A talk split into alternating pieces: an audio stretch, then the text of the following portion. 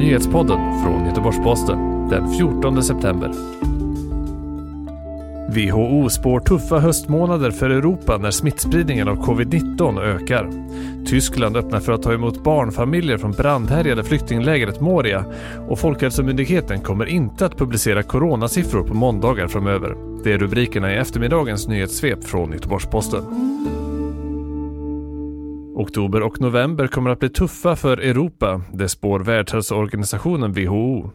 Oron växer i takt med den snabbt stigande smittspridningen i Sydeuropa som framförallt märks i Spanien och Frankrike, men även i många andra europeiska länder.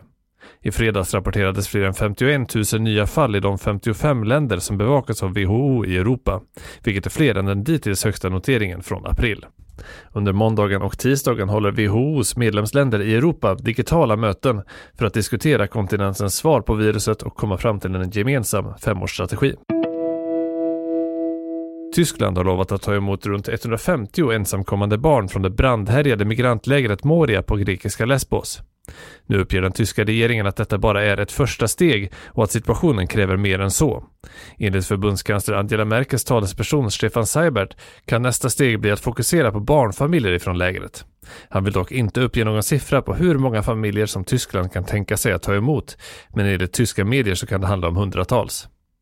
Omkring 12 000 människor som bodde i Moria har stått utan hem sedan branden i förra veckan och vissa av dem har tvingats sova utomhus. 10 EU-länder har tidigare lovat att tillsammans ta emot omkring 400 hemlösa barn från Moria.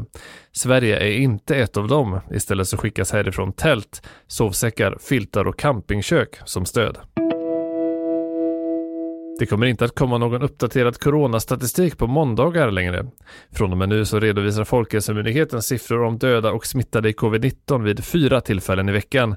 Det är klockan 2 på tisdagar, onsdagar, torsdagar och fredagar. Det meddelar myndigheten i ett pressmeddelande. Detta på grund av att datan från helgerna är fördröjd i rapporteringssystemet och måndagssiffrorna därför inte är fullt uppdaterade.